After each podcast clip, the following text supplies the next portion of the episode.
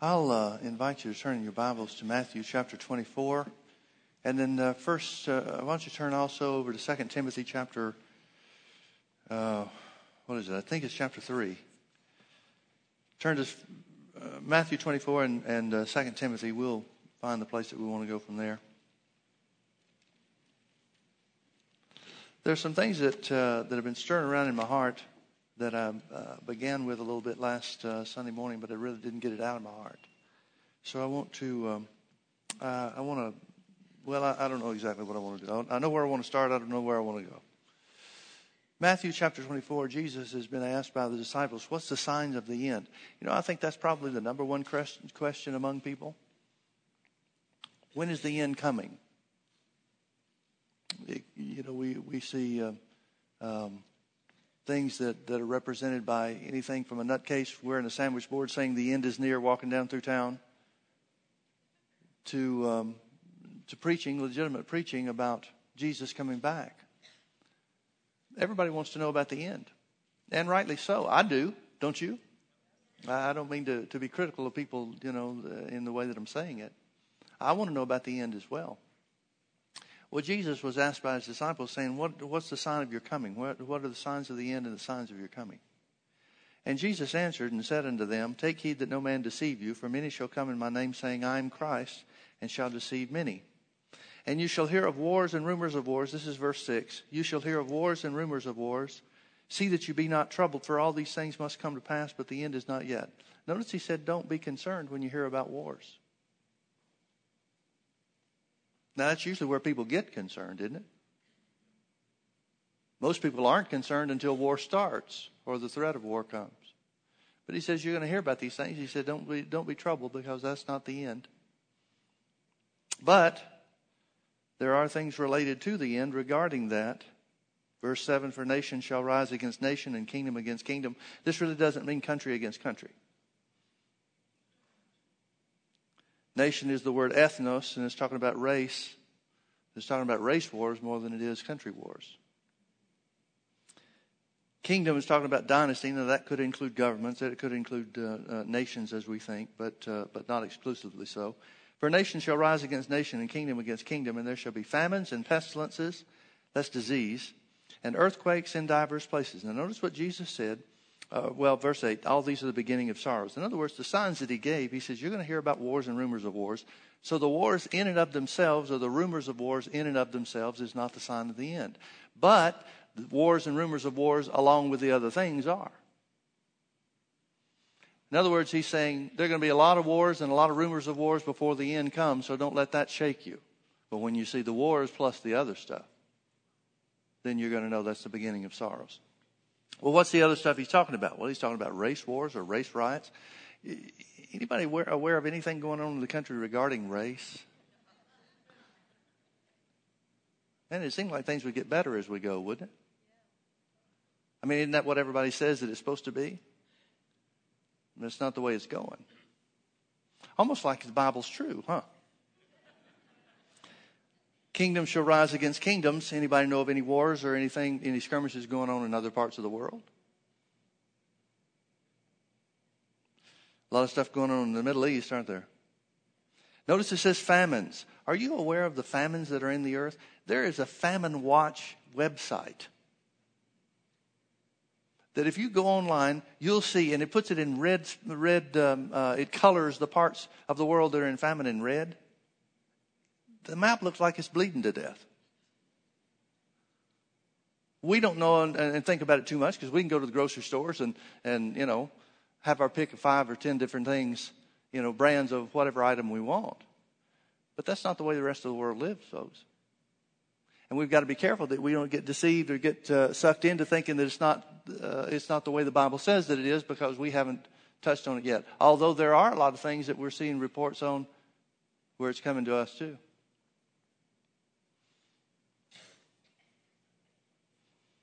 There shall be famines and pestilences. Anybody heard anything about the Ebola virus that's going on out there? Again, it hadn't affected us much, but it's out there. There are thousands of people that have been killed from it already, and some of the scientists are saying it it's very possibly could go airborne. We don't know what's going to happen. By the way, that was cured once. You know that, don't you? The Ebola virus, it's not the first time it's come around. It was cured once. It was, we were assured, oh, that's not a problem anymore. Finally, the last thing he says is earthquakes in diverse places. Well, certainly that hadn't yet come to pass, huh?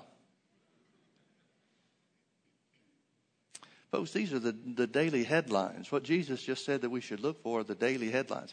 Now, what's interesting, and hold your finger here, we're going to come back to it for just a second, but turn with me over to 2 Timothy chapter 3. Notice Paul talks about, by the Holy Ghost, Paul talks about signs of the ends too, but he doesn't talk about things. He doesn't talk about events. He talks about people. He starts off in 2 Timothy chapter 3 and verse 1. He says, This know also that in the last days, well, that would be the end times, wouldn't it? Perilous times shall come. The word perilous, one of the meanings of the word perilous, it means troublesome and, and other things as well. It means dangerous. But one of the, the root meanings of the word is strength reducing times. In other words, he's saying you're going to have to watch out because in the last days there is a, an, uh, an increased or intensified attempt of the devil to sap your strength as a believer. This know also that in the last days perilous times shall come, for men shall be lovers of their own selves. It goes down through the list of things. Now, I told you to hold your finger in Matthew chapter 24 because it would seem like, well, you know, Paul and Jesus are kind of on different pages here because when Jesus was asked about signs of the times, he talked about wars, he talked about race riots, he talked about pestilences and famines and earthquakes and stuff like that. Why would Paul be instructed by the Holy Ghost to talk about something different? Why wouldn't he say? And remember, the Gospels were, were out there. Matthew's Gospel was well read and well um, received when Paul was writing his letters. So he could have said, Well, remember Matthew 24. Remember what Jesus said about the end. But he doesn't. He talks about what the Holy Ghost has given him. Now, back to Matthew chapter 24. Notice the first thing Jesus says regarding his answer to the question, What are the signs of your coming and when are the end times going to be? He says in verse, what is it, verse 4 Jesus answered and said unto them, Take heed that no man deceive you. In other words, he, the, what most people seem to overlook in Matthew 24 is the first thing that he said would be a sign of the end was deception. Yeah, there are going to be events, there are going to be earthquakes, there are going to be famines, there are going to be other stuff, but deception is what you're going to need to watch out for. Well, that's why Paul writes about men. Now, what deception is he talking about? Verse 5, he said, For many shall come in my name, saying, I am Christ.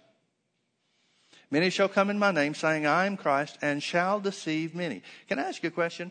Are any of you subject to following somebody that stands up and says, I'm Jesus? Is that going to kid anybody? Is that going to get any believer that you know of?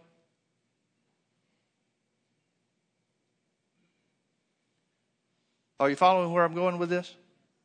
Why in the world should we worry about somebody standing up and saying, hey, forget about that Jesus of the Bible, I'm him? Really? Who's going to be sucked off by that? That's not what he means. That's not what he means. Christ is identified in Scripture as the way to God. God's way of salvation. What he's saying is there are going to be many that stand up and preach a different way of salvation, a different way to God, and that'll deceive a lot of people. Now, let me ask you this Are you going to be deceived by somebody standing up and saying, Well, I'm Jesus, or I'm the new way to God, or I've got some other way other than the blood of Jesus to get there? Is that going to take you in? Well, then the devil's smart enough to know that if he's going to pull away believers, and that's who Jesus is talking to, that's who Paul's writing to. The devil's smart enough to know that if he's going to pull away believers, he's going to have to disguise it as something that we wouldn't recognize, wouldn't he? I mean, how many times does the devil come up and tempt you and say, I want to tempt you with this. It'll be a lot of fun, but it'll destroy you. Come follow me. Anybody tempted with things like that? Of course not. He hides the destruction part. He hides the results. He just shows you the fun. Here's what you really want to do. Come on, do this. Don't worry about tomorrow. Hey, 1 John 1 9.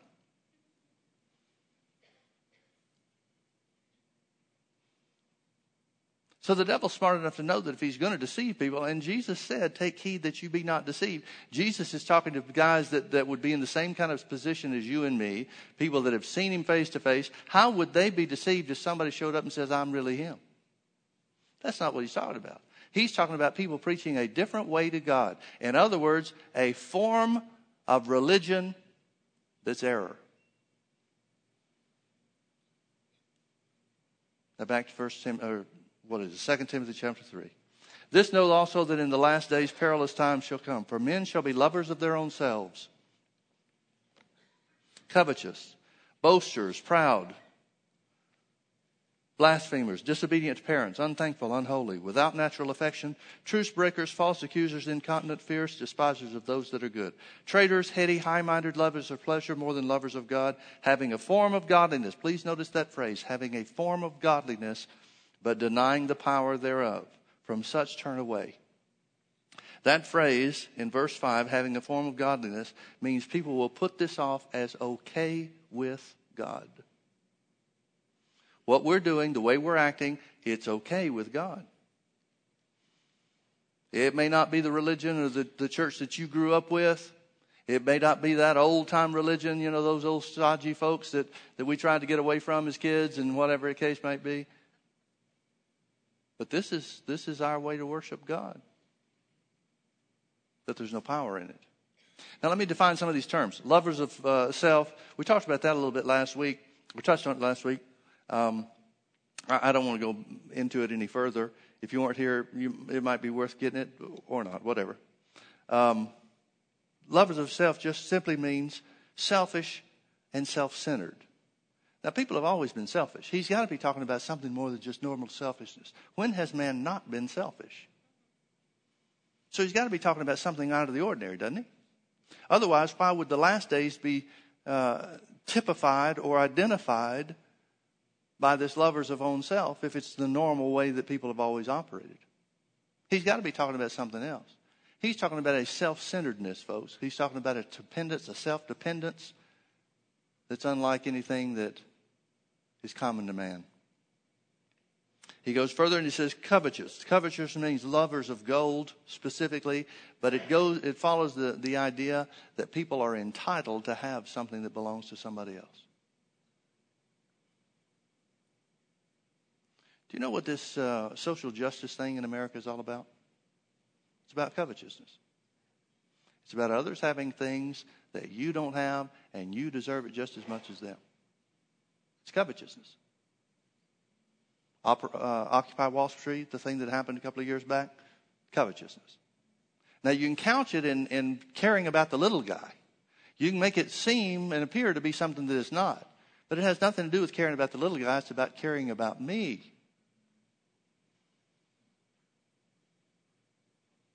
What's wrong with having with somebody having something they earned and worked for? Nothing unless you think you're entitled to it instead of them. And see, folks, that's what covetousness is all about. Covetousness is about taking something from somebody for yourself. That's why the Bible warns against it. The next thing he mentions is boasters, braggarts. Well, that's certainly true in this, this day and age. Proud means arrogant. Blasphemy means to speak bitter words. You know, it's one thing for people to um, uh, to deny or reject on their own the gospel. It used to be that people didn't stand up and, and make a defense for rejecting the gospel. They just made their own decisions and went on about their lives. But now it's a matter of bitter words spoken. I, I remember uh, not too long ago somebody was uh, one of these TV award shows. I don't know what it was. I didn't see it. I just read the report of it. One of these TV award shows. Uh, somebody received the award, so they stood there and said, um, "You know, most people come up, or a lot of people come up, and after they receive a reward, they said, "I want to thank Jesus." And this individual said, "Jesus Christ is the last person that had anything to do with me receiving this reward." Well, that was certainly necessary, huh? Next thing on the list is disobedient to parents. Folks, we're raising, we have raised a generation of, of kids and are raising a generation of kids that refuse to obey their parents. And, it looks to me like a lot of it is represented in TV. TV has taught kids to be rebellious to their parents. It's accepted now. If you don't have a smart mouth kid, it's almost like your kid is backwards. Unthankful, that means ungrateful. Unholy is an interesting word because it does not just mean wicked, it means irreverent. There's a real irreverence in the world today. It also carries the meaning of irreligious, meaning an anti religion position, not just making your own choice like I was talking about before, but taking a stand for why church and things of God are wrong. Without natural affection, I mentioned this last week, I think, too. A lot of people associate this with homosexuality, and that would certainly be part of it. But it literally means um, lacking love for family. It's talking about the breakdown of the family.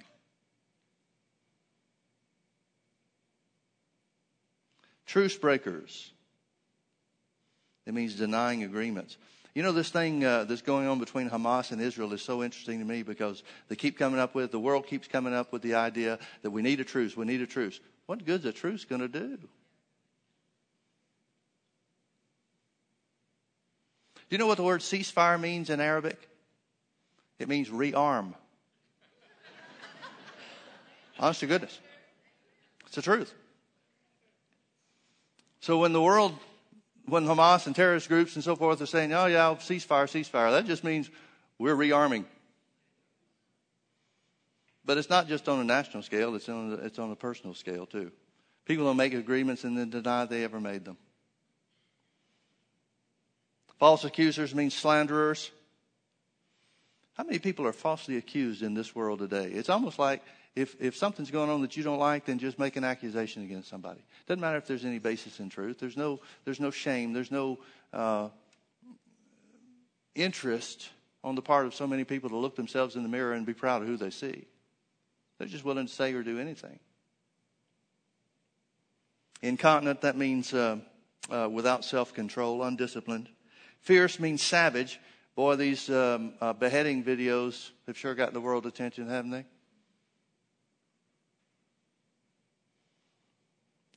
Despisers of those that are good. You know, uh, it's interesting. Despisers of those that are good reminds me of something Jesus said to the disciples. Jesus, in, in the last night that he was talking to his disciples, this is John, uh, it's somewhere in, the, in his last address, so it'd be John 14, 15, 16, somewhere in there. Jesus said, um, if, they, if I had not come and spoken the words to the world that I did, they wouldn't have had any sin. If I didn't do the works, then they wouldn't have been held accountable. But now they don't have any cloak or any covering for their sin. And then he said this He said, But they hated not only the Father, but they hated me for the words that I spoke and the, and the things that I did, that it might be fulfilled, which was spoken in the Old Testament, spoken in Scripture. They hated me without a cause. Folks, people that reject God and reject the things of God hate without any good reason. It may be turned on you, and you may be wondering, what in the world did I do to cause this person to hate me? It's not about you. It's about their hatred of God. It's about their rebellion against God. Despisers of those that do good. It's not enough for the world to live and let live, so to speak. They've got to take a position against anybody that's doing good. I guess the reason for that is because it shows up the, the, the, the evil that they're involved in. They don't want any reminder of that.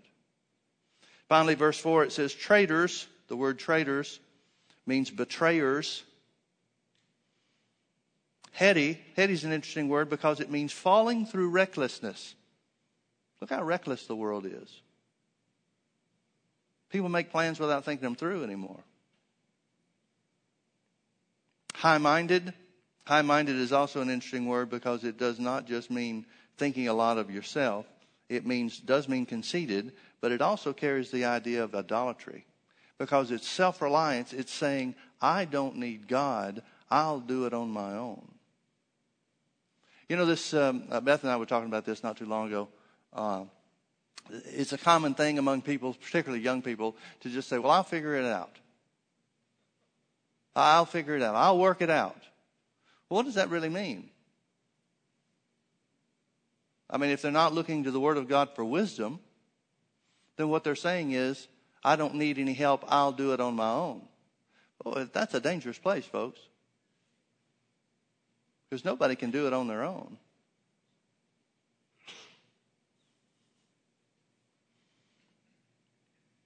Lovers of pleasures more than lovers of God. Well, there's a lot of places you could go with that.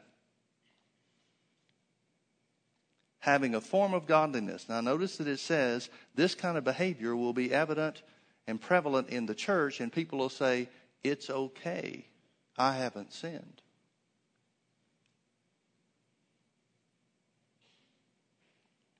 Having a form of godliness but denying the power thereof, from such turn away. Now, he's writing to Christians. He's writing to Timothy for the purpose of teaching the church. He's saying to turn away from people like that. There will be people like that among you. Turn away from them. Now turn back with me to 1 Timothy chapter three or chapter four. 1 Timothy chapter four. Here's another thing that Paul in the first letter that he wrote to Timothy had to say about the end times. And again, he talks about people. The Holy Ghost speaks specifically to Paul about end time stuff, end time information relating to the behavior of people and not events. He didn't say, now look for this sign in the sky or look for this world event to take place. When this happens, boy, you know you're right on the edge. No, he talks about people. And notice what he says, 1 Timothy chapter 4. Now the Spirit speaketh expressly. The word expressly means specifically, distinctly, and clearly. Here's specifically and clearly what the Holy Ghost is saying. The Spirit speaketh expressly that in the latter times, that'd be the last days, some shall depart from the faith, giving heed to seducing spirits and doctrines of devils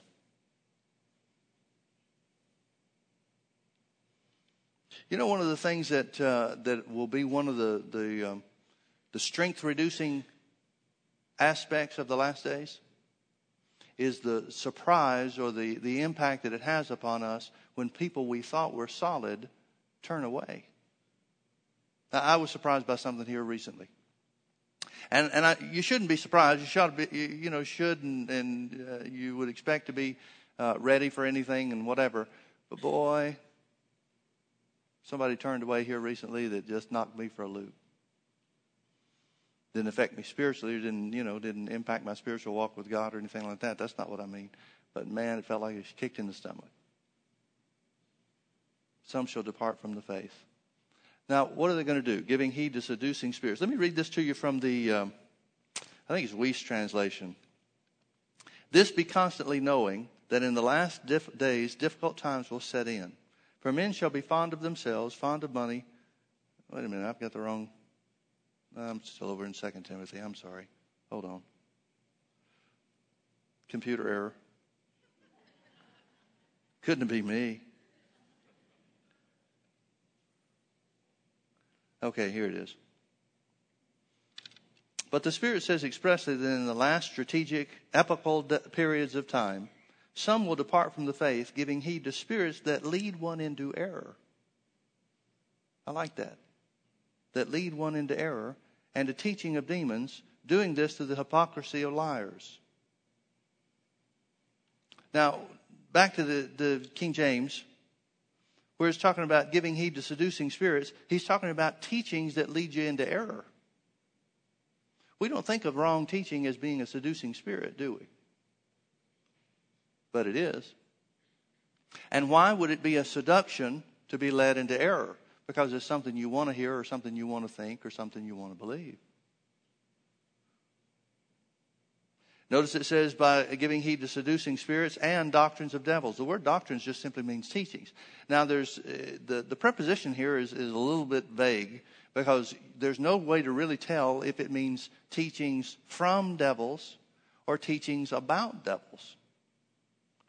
And, and my thinking is the fact that it's vague means that it could be either one.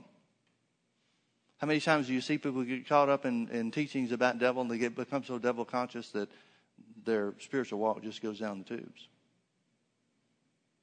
You saw this in the 70s, if any of you are old enough to remember back then.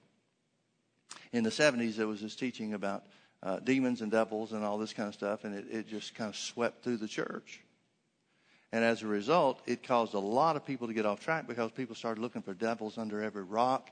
Uh, some teaching was that every Christian has a devil and needs the devil cast out of you and, and stuff like that. It, it had a tremendous negative impact on the body of Christ.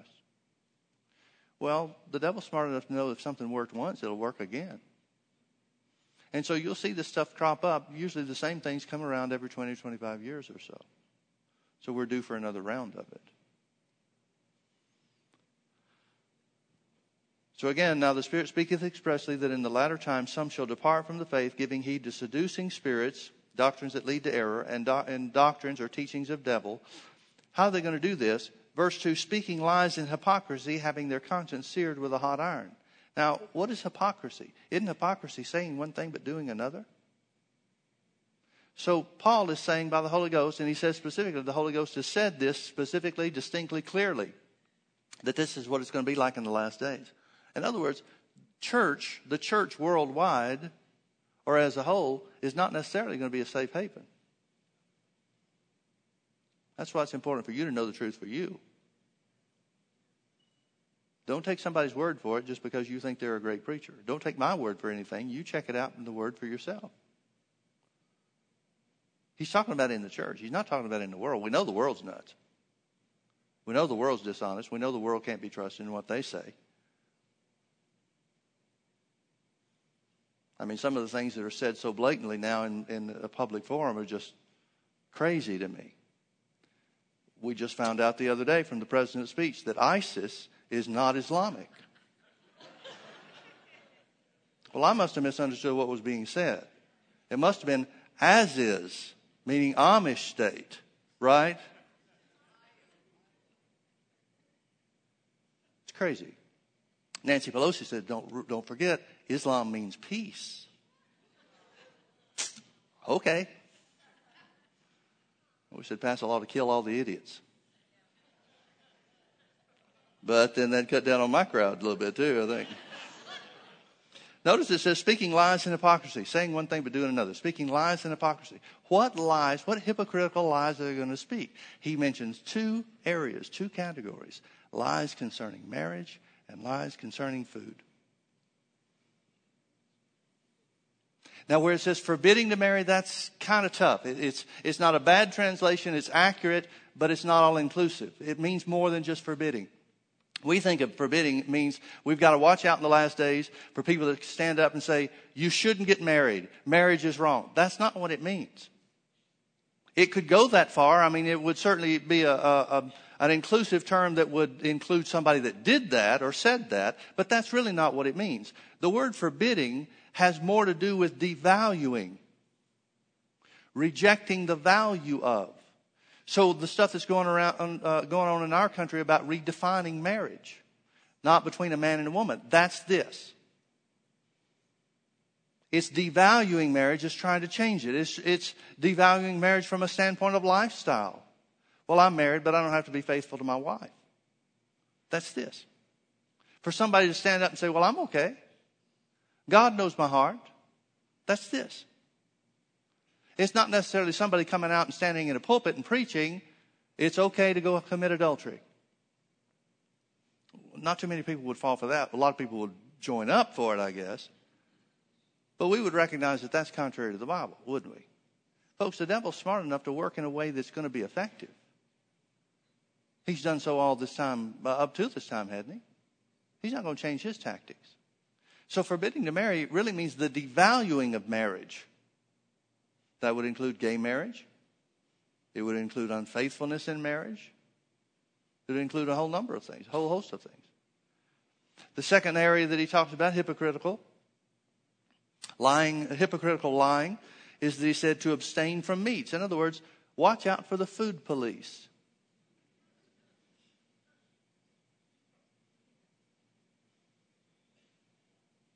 To abstain from meats which God has created to be received with thanksgiving of them which b- believe and know the truth. For every creature of God is good and nothing to be refused to be re- if it be received with thanksgiving.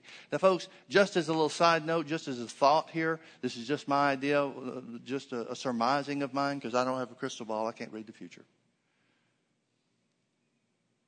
But if famines are a part of the, the, the package for the end, end times, there are, even in our country, ranchers and farmers, uh, well, ranchers, that are disposing of their, their herds in whatever way they can, selling off whatever they can, but other in other cases just slaughtering what they have because it's costing them too much to get the water and the, the, the feed and stuff like that to take care of them. If there are food shortages, if there are meat shortages, you're going to have a lot of people standing up. It's probably going to be government related, but you're going to have a lot of the church because they don't know what the Bible says. They don't know who they are in Christ. They don't know to, who to listen to. You're going to have a lot of things being said to try to steer people away from things that's going to look like it's just the way we need to do it for a while.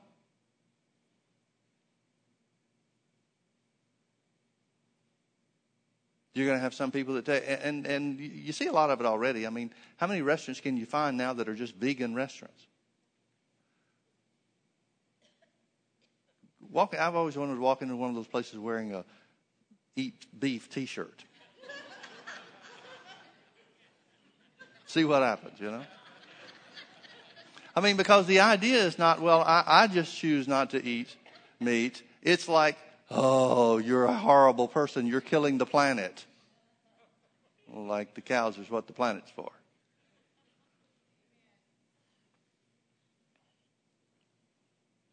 For every creature of God is good and nothing to be refused if it be received with thanksgiving. By the way, you got, I, have had people throughout the, the, history of the church, I've had people trying to live under the Old Testament law where you can't eat shellfish, you can't do this, and that, and the other. And I, I've been in, in uh, I remember one situation, I wasn't aware of, of their uh, position. If I had been, I wouldn't have ordered what I did, but I got shrimp. And man, I got a shrimp lecture. I got a lecture about eating shrimp and how it's against the, the Old Testament and all this kind of stuff. And I said, well, what about Peter's vision? She said, what Peter's vision? I said, well, the Bible says in Acts 10 that Peter had a vision and he saw a sheet coming down being held by the four corners. And it had all manners of beasts in it, both clean and unclean. That would be shrimp too, wouldn't it? And the Lord said, Rise and eat. And Peter said, No, not so, Lord. Nothing unclean's ever touched my lips. And Jesus said, Don't call unclean what I have cleansed. What about that? Well, that stopped her for about a half a second. And uh, she went back to her shrimp lecture. Now, like I said, had I known up front, I wouldn't have done anything that offended her. But you get Christians that get taken up with this stuff too. You get Christians that, that are, uh, and, a lot of preachers or Christian um, business people will promote these diets and stuff like that. I, I, and I don't care what they are. It doesn't matter to me. I'm not preaching for or against anything in this case. But I see a lot of people that, that believe in their Christian diet more than they do the Bible. That's a form of deception, folks. Now, now, let's define our terms. What is deception? Deception means a condition whereby you don't know you're being deceived. If you were able to put your finger on what deception was in every case, it'd be easy to avoid. If deception came with a red ribbon tied around it, we'd know to look for that ribbon. Right? But deception is the condition where you don't know you're being deceived, where you talked yourself into or uh, conditioned yourself to believe that you're okay even though you're doing something that's contrary to the word. There's a lot of deception in the body of Christ. And I'm not just talking about coming from the pulpit, I'm talking about people coming up with their own ideas and their own standards. Now, you may not like this kind of preaching, and, and that's okay. I've got a verse for you.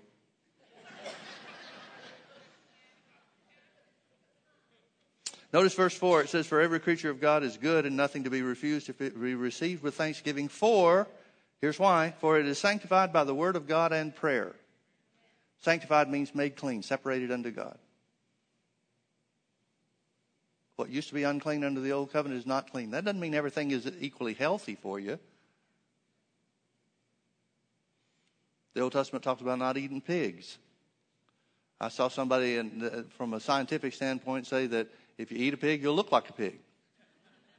Well, I don't want to look like a pig.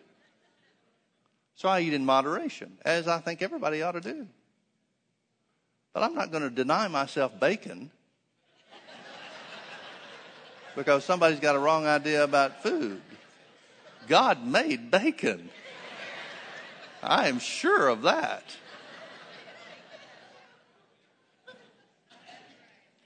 For it is sanctified by the word of God in prayer. Now notice verse 6. I said I had a verse for you. Here it is. If thou put the brethren in remembrance of these things, thou shalt be a good minister of Jesus Christ. I'm just doing my job. now, what's the point here, folks? The point is to avoid deception. Paul saying, here's signs of the ends. Avoid, avoid deception. Now, let's go back to seducing spirits for a minute because uh, the word seduce, you know, people usually put a sexual connotation on that, and and uh, and and I think a lot of times we we we don't think things through the way that we should and understand what the Bible's saying. There are certain areas where I cannot be seduced. The devil can't tempt me with drugs. I have no desire for drugs. There's no there's no uh, there's not even the idea that if somebody came up and said, Yeah, but you don't know how good you feel if you take this. I don't care. I don't need it. I don't want it. I don't want to risk what it would do to my body. I don't need it. Don't care. Just don't care. I can't be tempted with drugs. Now, the reason I can't be tempted with drugs is because the position that I've taken and the things that I think and the things that I believe. Now, somebody else might be able to be seduced with drugs because maybe they've got a history of it or uh, something in their, their past use or, or whatever the case might be. Their thinking is different than my thinking. Their believing is different than my believing. So, whereas I can't be seduced or tempted by drugs, maybe they can be. Now, there's another area in my life where I might be able to be tempted into wrongdoing, into sin, where they couldn't be tempted or wouldn't be. Look with me over to James chapter 1. James chapter 1.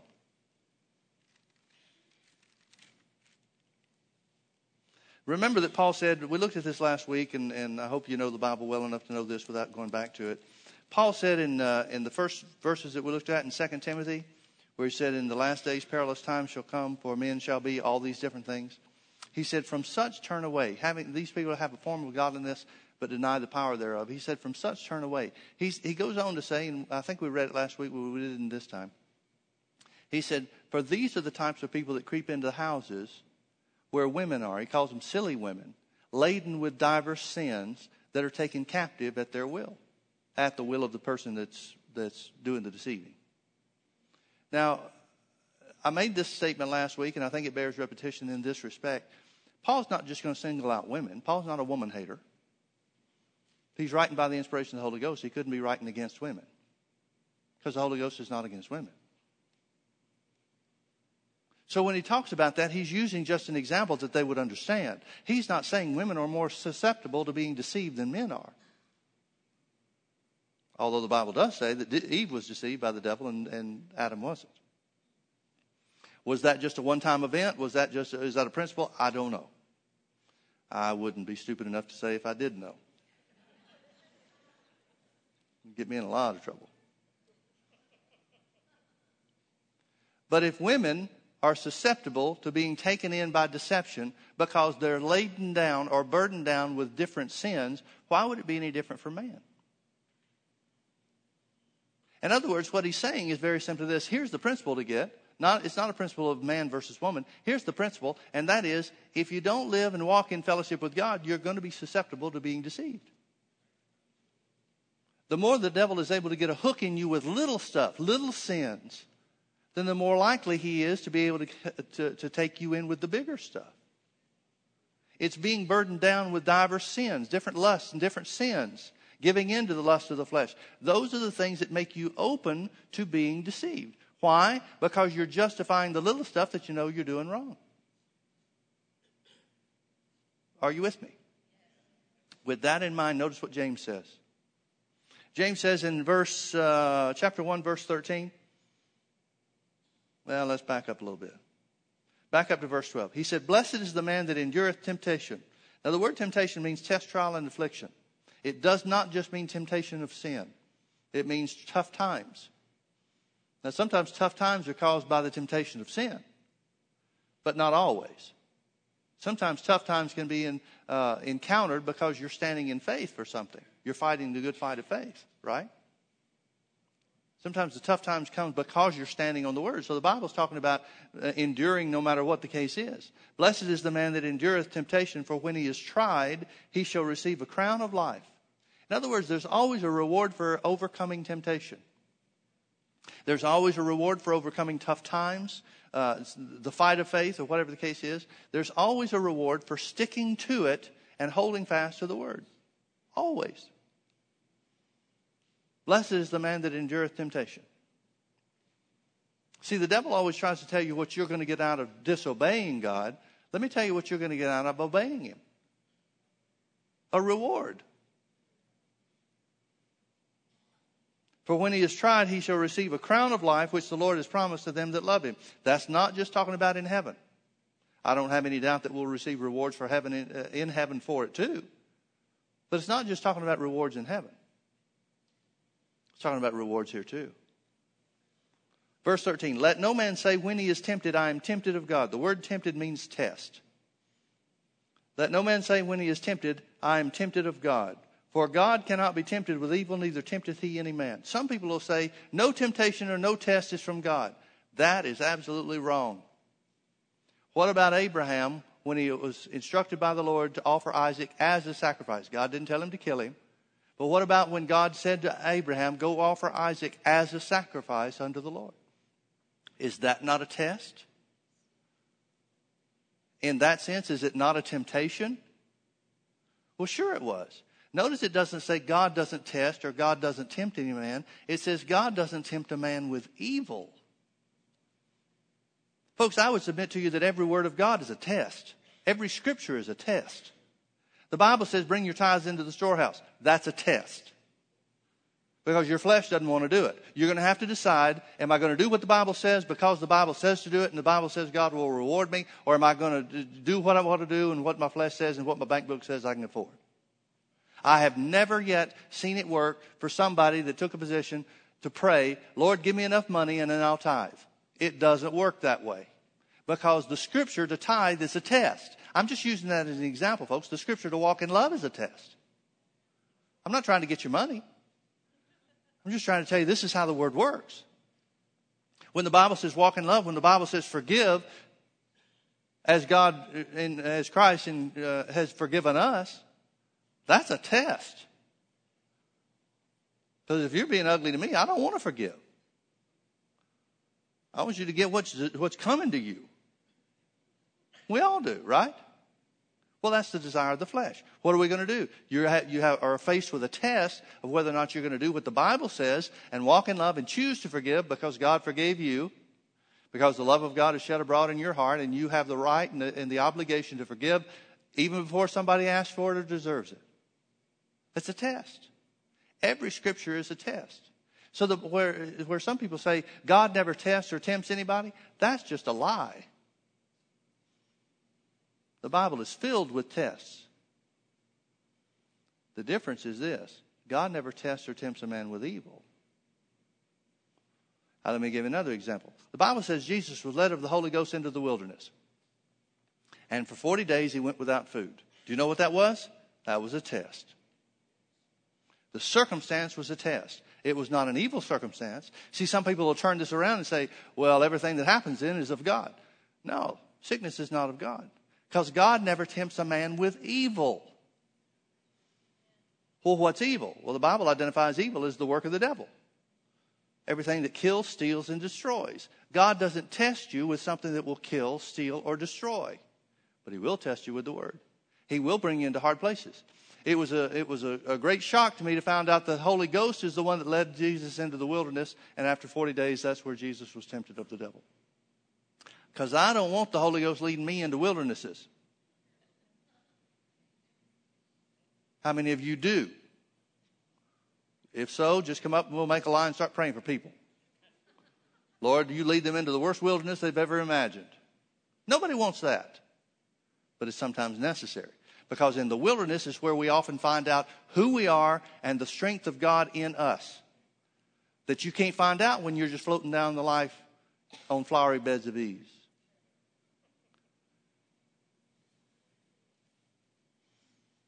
We used to have a, well, I don't know where the saying came from. We would hear it always when we'd be working out or we'd be uh, practicing sports and stuff like that, coaches would always scream at us, no pain, no gain. I hated that. Because I'm all for the gain, but I don't want the pain. Well, that's the way we are in life, isn't it? I want to be able to grow in the things of God without ever suffering any difficulty. The problem with that is the Bible says the trying of your faith works patience, and patience is necessary for you to come out on top. Well, Lord, I want patience. I just don't want the trying of my faith. So work it out so that I can have patience without having to go through hard places. I mean, all things are possible with God. That's not the way it works, folks. So the issue is this, where it says, let no man say when he's tempted, I'm tempted of God. It does not mean he's not talking about tests and trials and things related to the Word of God or God's plan for your life. It says God doesn't tempt a man with evil. It's saying very simply this don't say when you're in a hard place where the devil is bringing attacks against you that God's behind this. Don't say that the sickness is trying to attach itself to your body is from God. Don't say that the, the, the, the lack of finances that you may be enduring and experiencing right now is because God's behind this and trying to teach you something. No, no, no. God taught you through the Word. He told you that you're going to have hard places, and then if you hold steady through the hard places, you'll come out on top. He just taught you. The Word may be, the, uh, the, your experience may be walking through that instruction, but God doesn't teach you through the trouble. He teaches you through His Word. The Bible says in 2 Timothy 3.16, says all scripture is given by inspiration of God and is profitable for doctrine. That means teaching. And for instruction. And for reproof. That means chastising in righteousness. In other words, the only way God teaches you is through His Word. The only way He instructs you is through His Word. The only way He chastises you. The ones that God loves, He chastises, the Scripture says. That comes one and only one way, and that's through His Word. Not through trouble. So here James is saying, let no man say when he's tempted, I'm tempted of God. He's not talking about the tests that come from acting on the word or standing on the word. He's saying, talking about being tempted of evil. For God cannot be tempted with evil, neither tempts he any man with evil. God doesn't use evil. I've always been amused with people say, well, God put this sickness on me. I asked one guy one time, I said, well, where did he get it? There's none in heaven. Sickness doesn't belong to God. It wasn't part of the earth that He created. There was no sickness at the end of the first six days of creation when He looked at it and said it's very good, which, by the way, God considers the condition of no evil, no presence of evil, no presence of sickness to be very good. Well, since God never changes, then that's the condition that He would consider in your body and in your life to be very good. There was no lack. There was no unfruitful circumstance, tree, bush, whatever on the face of the earth, God looked at that and said, That's very good. That's what He still considers to be very good in your life because He never changes. Are you out there? Let no man say when he's tempted, I'm tempted of God. For, because God cannot be tempted with evil, neither tempts he any man. But, when, but every man is tempted when he is drawn away of his own lust and enticed. In other words, whatever your weak spot is, that's where you ought to shore up your defenses. if, if I had an experience with drug use in my past and drugs was an area that I still am tempted to, uh, uh, to stumble and fall, then that ought to be an area where I am shoring up and getting ready, knowing the devil is going to attack my weak spot. You need to know yourself well enough to know what your weak spots are. Why? Because if he causes you to stumble, if he entangles you with sin in any way whatsoever, then, he, then you are open to deception in other areas. Now, generally, what people think is generally people have the idea that, well, you know, what I'm doing is not too bad. I, I know I should be doing better, and I shouldn't be doing this, or I shouldn't be doing that, or I should be doing this instead. But God still loves me. Yeah, He does. But that doesn't keep you from being entangled with the desires of your flesh, and it does not keep the door of deception from being opened in your life. In other words, what I'm saying to you is this, folks. One of the signs of the end is that people, Christians, won't take care of the things that they need to take care of when they're small, and as a result, they get pulled off into bigger areas of deception.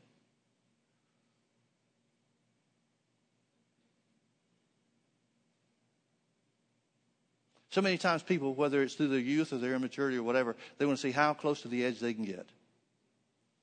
Well, imagine that. Imagine you're walking on the side of a mountain and there's a real small trail, and on one side, off to the edge there, it's a real narrow trail. Off to the edge there is a 500 foot drop.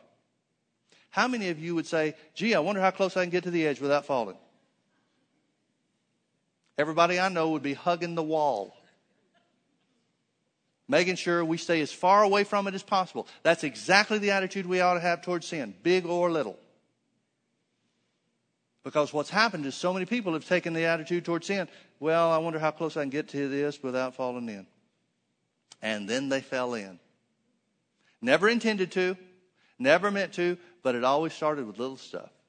Folks, I want you to understand people that have destroyed their lives through, through drinking and alcohol and, and, and had affairs that cost them their marriages and stuff like that. It all started with one simple thought. Every bit of it. No, the biggest sin, the biggest commission of sin you can imagine or have ever heard of, it all started the same way with one thought.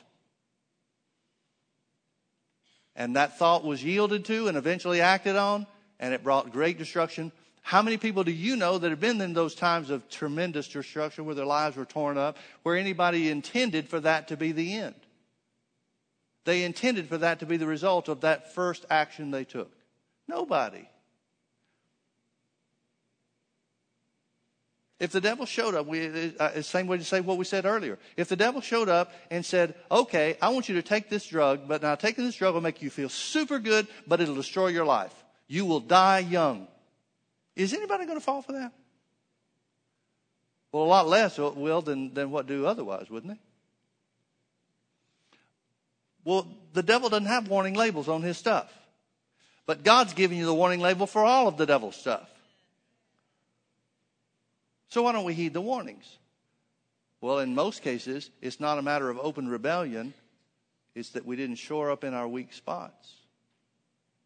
And the devil knows your weak spots if you don't take care to close the gap in the wall, so to speak, in the area of your flesh that you're the weakest, the devil will make sure to push through the wall.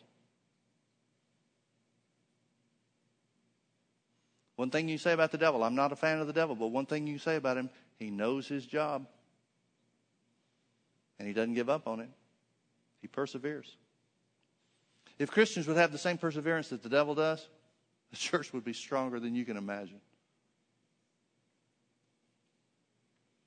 Let no man say when he's tempted, I'm tempted of the devil or tempted of God. For God cannot tempt any man with evil.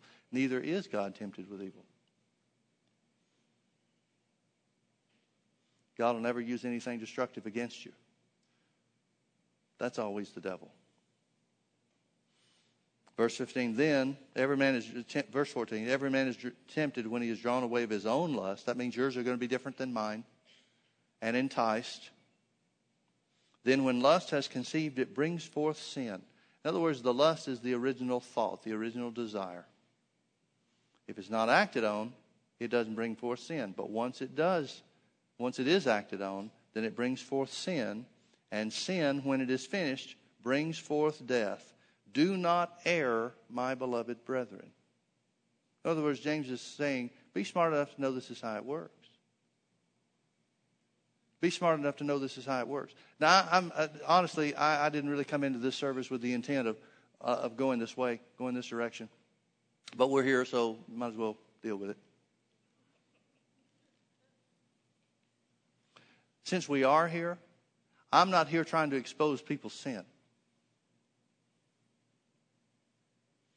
I remember a story of John Lake. Uh, John Lake was talking about one way that God started using him and he said, uh, he said, it came to the place where everybody that I looked at, I knew what the sin of their heart was. He said that, that lasted for a couple of days, and I prayed, Lord, take that away from me. I, I, don't, I can't handle that. I, I've always been impressed by that story. I don't want to know what your sins are. It would affect the way that I looked at you. It would affect the way I preached to you. I don't want to know. There are things that the Lord shows me from time to time, and that's up to him. I'm, I'm, there must be a reason I need to know. But outside of that, I'm not interested in, in, in, in confronting or exposing somebody's sin. That's not the way God doesn't do that. Why should anybody else? Well, what should we do? Well, here's what I'm after I'm after you being aware that because we're in the last days, because these are perilous times, because these are strength reducing times, you need to realize that every little thing the devil tries to get you to trip and stumble over is designed to sap your spiritual strength. And there's never been a time in the history of the world that the church needed more spiritual strength than now. Never. You know, it's an interesting thing because Jesus talked about uh, salvation. He talked about a relationship with God through Him, and He said, No man can take you out of my hand. But He didn't say nobody would leave. He said, No man can take you out of my hand. Well, what can take somebody out of the hand of God? And I'm not just talking about salvation or, or going to heaven or hell, uh, which, by the way, 1 Timothy chapter 3, where it says, uh, Spirit speaks expressly that some shall depart from the faith, that does not mean they'll lose their salvation. Certainly something could progress to that point, but that's not what it means. It means depart from the Christian life. They might depart from the Christian life and live in the manner that the Bible talks about in deception and still make heaven. But Paul still said that a sign of the end was going to be deception in the church.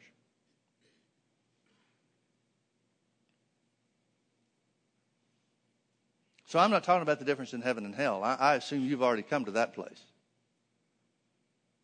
Not too many unsaved people want to hang around here, so I know my, uh, you know, pretty well know my crowd. What I'm talking about is shoring up the wall. The Old Testament proverb says that it's the little foxes that spoil the vine.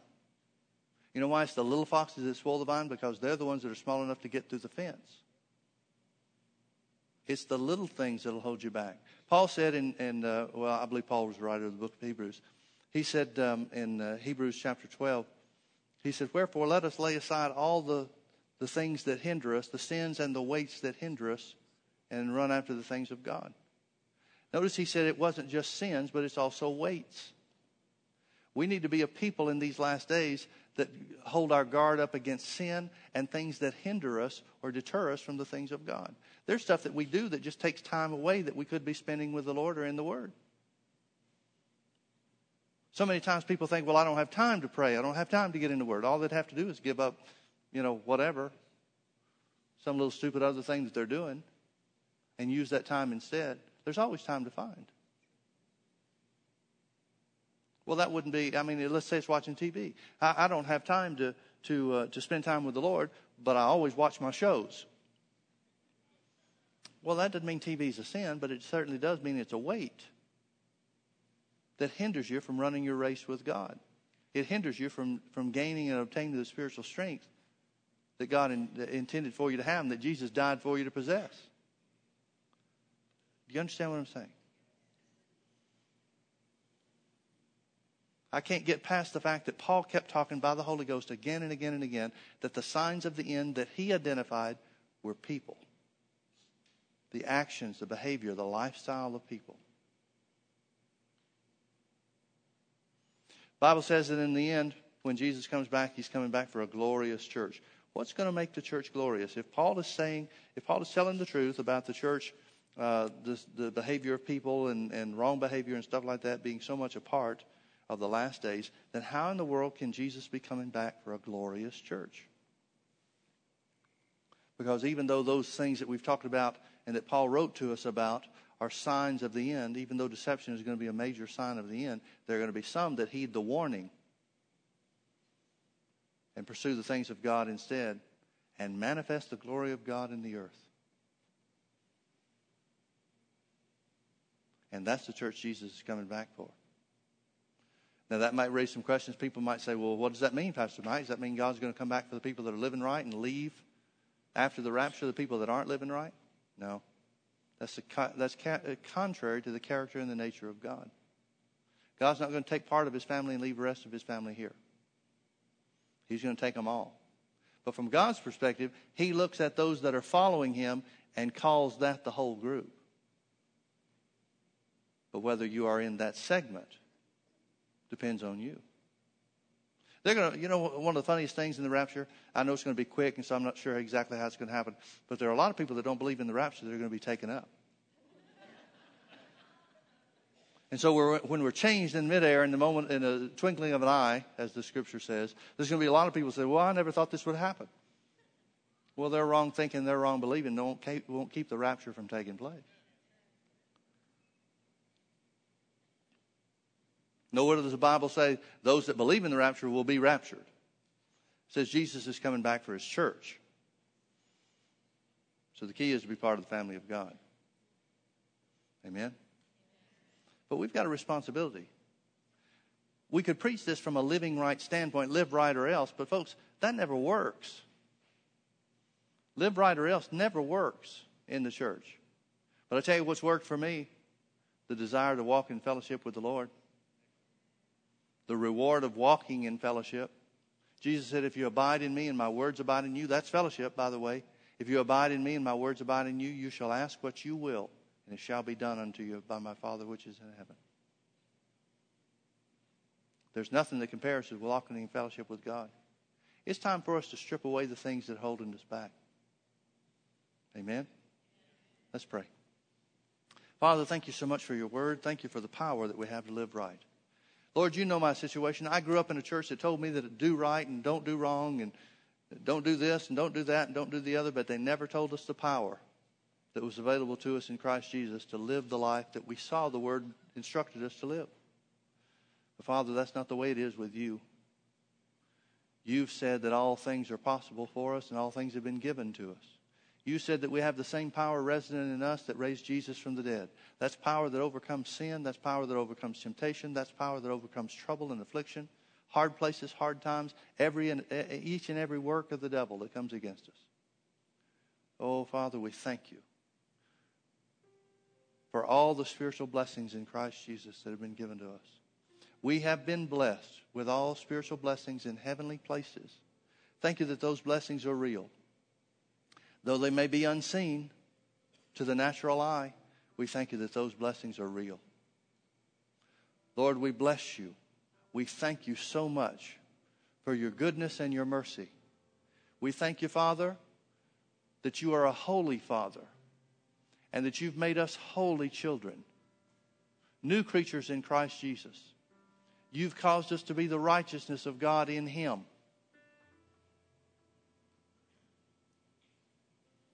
Lord, we thank you for strengthening us with the, your mighty power that we might walk worthy of you, that we might live up to that righteousness that we've been made, that we might put aside every weight and every sin which does so easily beset us, and run with patience the race that's set before us. Father, I know that there are so many of your people that are entangled with sins and the lust of their flesh. It's like there are weeds and, and, and vines wrapped around their feet. And they're trying to run, but their steps are limited. In the name of Jesus, Father, I thank you that by the power of God, those things are broken in Jesus' name. That as we, each and every one of us, choose to set those things aside, we'll walk together in the crown of life with a greater freedom a greater ability, and a greater determination to walk with you. Father, there's nothing greater than to be in your presence, and sin cannot stay in your presence. Open our eyes, Lord, to how important it is for us to not be entangled with the things of the world so that we can have the fullness of your blessing. That's our desire, Father. That's our prayer. And so we determine that that's the way we're going to live. In Jesus' precious name. Amen. Amen.